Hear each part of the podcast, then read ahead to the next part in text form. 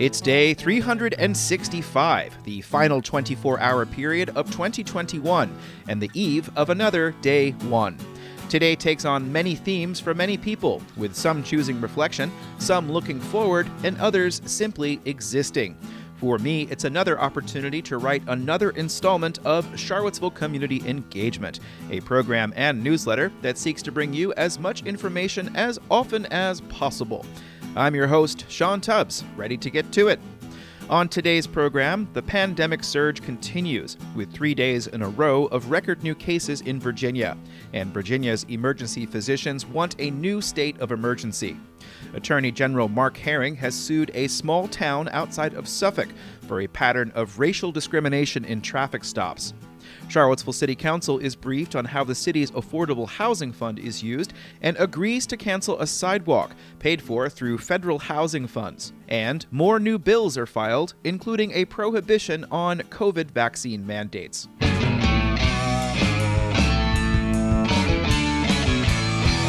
In today's first subscriber supported public service announcement, Stitch Please is the official podcast of Black Women Stitch, the sewing group where Black Lives Matter. Stitch Please centers black women, girls, and femmes in sewing. Weekly discussions, interviews, tips, and techniques celebrate and contextualize black creativity. To support the program, creator Lisa Woolfork has created a 2022 Black Women Stitch wall calendar with four fusible applique patterns based on original art by black women artists. Visit blackwomenstitch.bigcartel.com to purchase it today.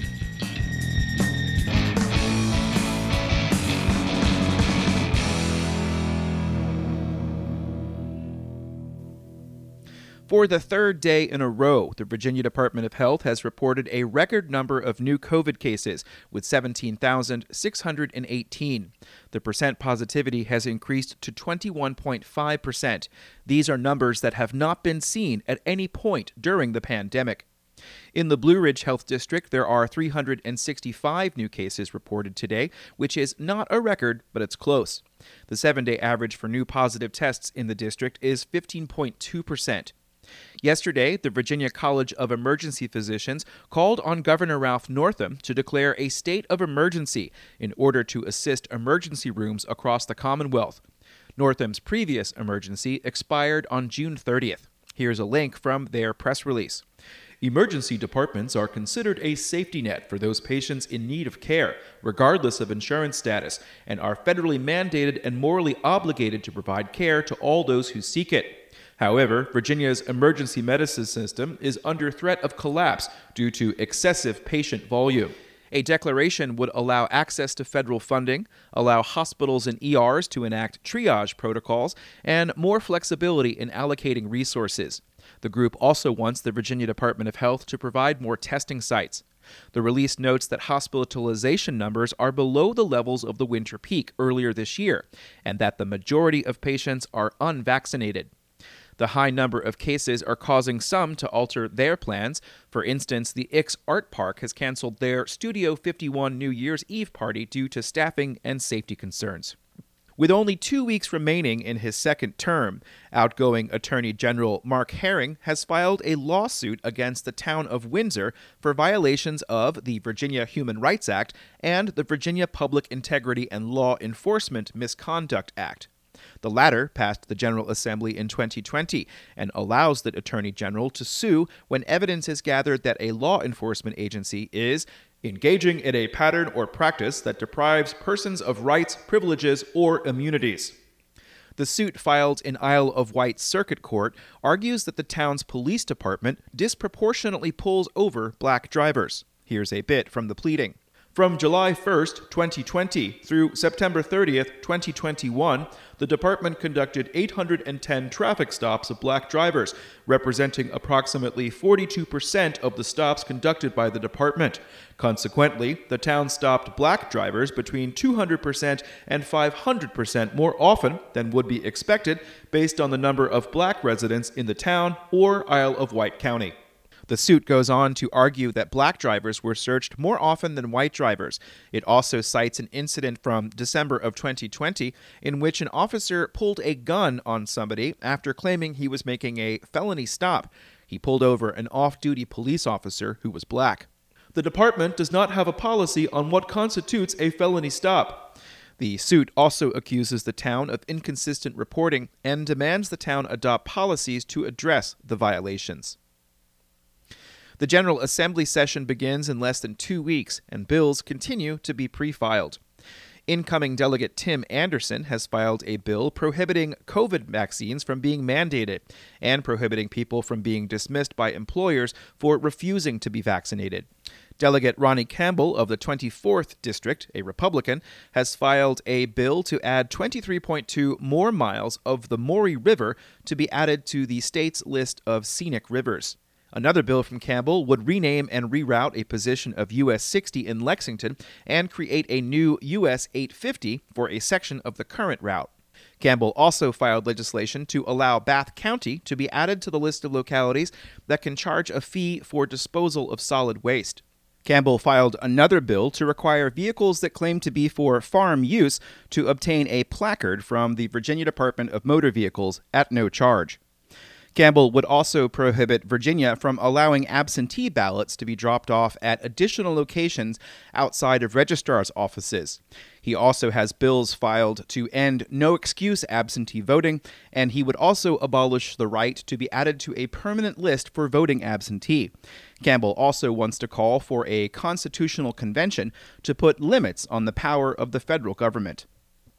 A local educator has released the latest version of a calendar to help people find out about African American cultural events in the community. Alex Zan has been producing the Harambee Family Events Calendar for many years. City Councilor Sena Magill made an announcement at last week's City Council meeting. Harambee, Swahili, all pulled together. Cultural events objectives are to inspire and unify area citizens to communicate more effectively and create, maintain a positive environment for change and civility. The calendar can be downloaded as a PDF and can help map out 2022. The calendar also strives to strengthen family relationships and nurture cultural awareness, particularly among African Americans who have experienced a lack of inclusion in many area events. Magill said physical copies of the calendar will be distributed throughout the community.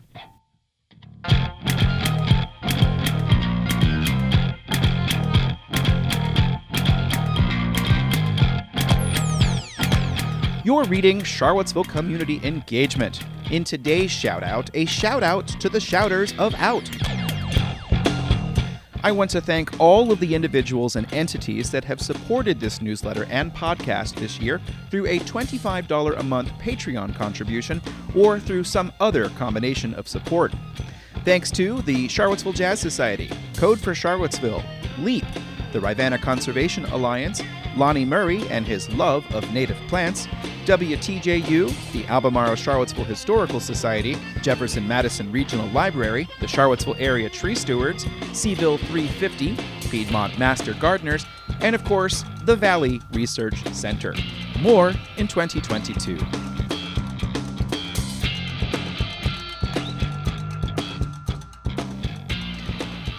Two more segments to close out the year and to close out the previous Charlottesville City Council. A firm hired to conduct an audit of the Charlottesville Affordable Housing Fund presented preliminary results to City Council at their final meeting of the year in the early morning of December 21st. HR&A had already completed an affordable housing plan as part of the Cville Plans Together initiative, but council paid an additional $165,000 to the firm for that audit, as well as creation of a program to ensure that the rewrite of the zoning code is inclusionary. The adopted plan called for the city to spend $10 million on housing for at least 10 years.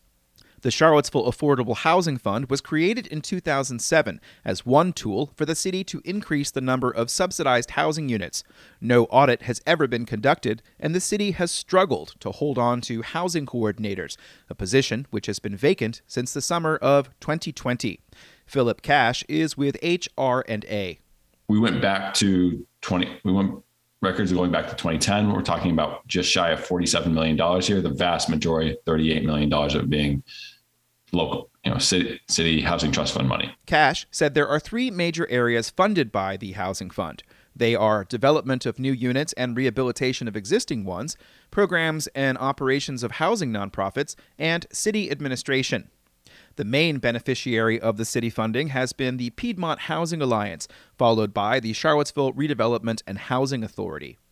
That's really, you know, tied to one the Friendship Courts projects in particular really moved their position on this pretty significantly. The analysis also broke down how much return the city gets on its investment. Rehabilitation and construction of single family homes are the most expensive per unit. New construction has been subsidized at a range between $20,000 and $45,000 per unit, with rehabilitation being between $3,000 and $25,000 a unit. Kash said there are some initial lessons that can be learned. Funding that was authorized by the city was not spent or followed up on. While it was awarded, what was awarded for wasn't necessarily what actually ended up happening or wasn't actually used. There, you know, there are a couple examples of projects that are being delayed um, or units not not being built or not being built yet. Um, there was a there's projects that were actually located outside the city, but did not necessarily um, leverage regional funding.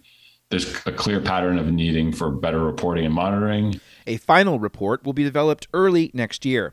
Recommendations will inform the next capital improvement program.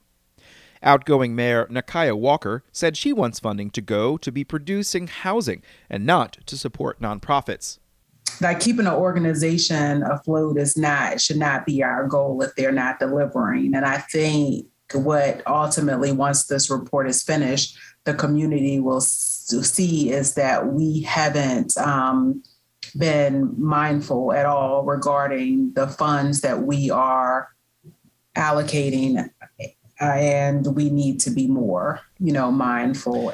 And in their final item of the year, Council agreed to cancel a project to build a sidewalk on Franklin Street using federal funds that come through the Community Development Block Grant process.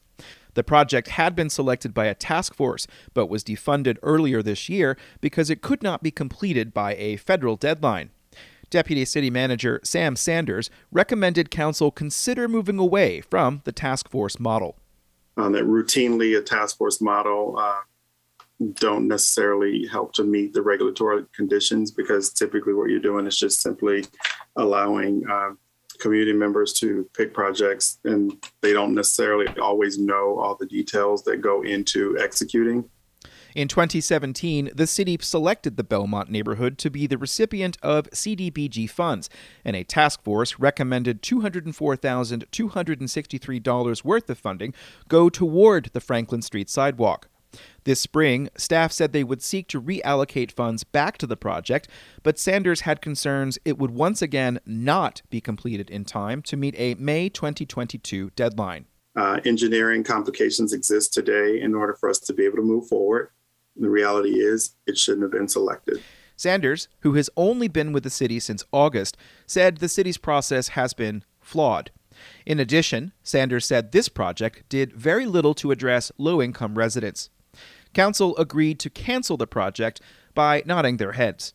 Sanders will return with an update to the city's ordinance to eliminate the task force's role in favor of a staff advisory body that would seek input from the Planning Commission and Council. This has been a very busy year for Town Crier Productions, with 163 newsletters, 51 weeks ahead, and a whole lot of reporting and research. I had intended to create a year in review, but 2022 is going to begin with a bang, so my concentration is going there. However, I am continuing to do a year in review on the Cville Town Crier account on Twitter. If you want to review the year, go take a look there. After about 16 hours of work this week reviewing previous installments of the newsletters, I'd only gotten as far as March. So go take a look there. I'm going to continue throughout the rest of the day updating that. And please retweet and like and share. Please share this information as far as you can. And thank you for all your support this year. And let's see what 2022 brings us.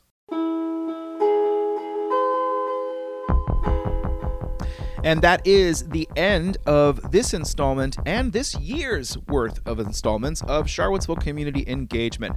It has been my tremendous pleasure to bring you this information as often as I can, and that will continue into 2022 and hopefully beyond. I believe the community needs this information, as much of it as you can, and, and my hope is to bring it to you in a way that makes sense and provides context and is to as wide an audience as possible. I have supporters from all across the political spectrum, and that is something I believe is tremendously important as we face the challenges that next year will bring, as the next decade will bring, and as we seek to make the community better.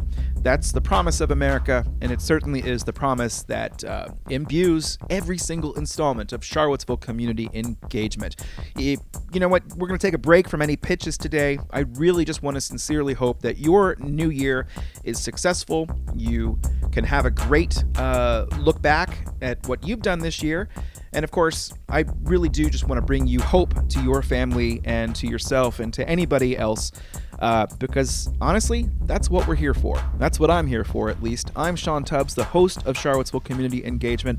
And once again, uh, it's really important that you guys stay safe. Thanks for listening, and we'll see you back here on Monday with another installment. The week ahead comes out Sunday. This stuff never stops. I love it. Thank you very much for your support. Stay safe and be careful.